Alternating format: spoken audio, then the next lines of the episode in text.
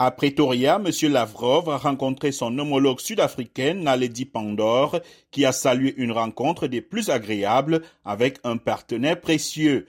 La visite survient alors que l'Afrique du Sud va accueillir pendant dix jours le mois prochain les marines russes et chinoises pour des manœuvres conjointes au large du grand port de Durban. Tous les pays effectuent des exercices militaires avec leurs amis, a déclaré Madame Pandor. Les exercices à venir reflètent une volonté de développer la coopération militaire, a de son côté souligné M. Lavrov plus de 350 militaires sud-africains vont participer à ces manœuvres prévues du 17 au 27 février et qui seront à cheval sur le premier anniversaire de l'invasion russe de l'Ukraine le 24 février 2022.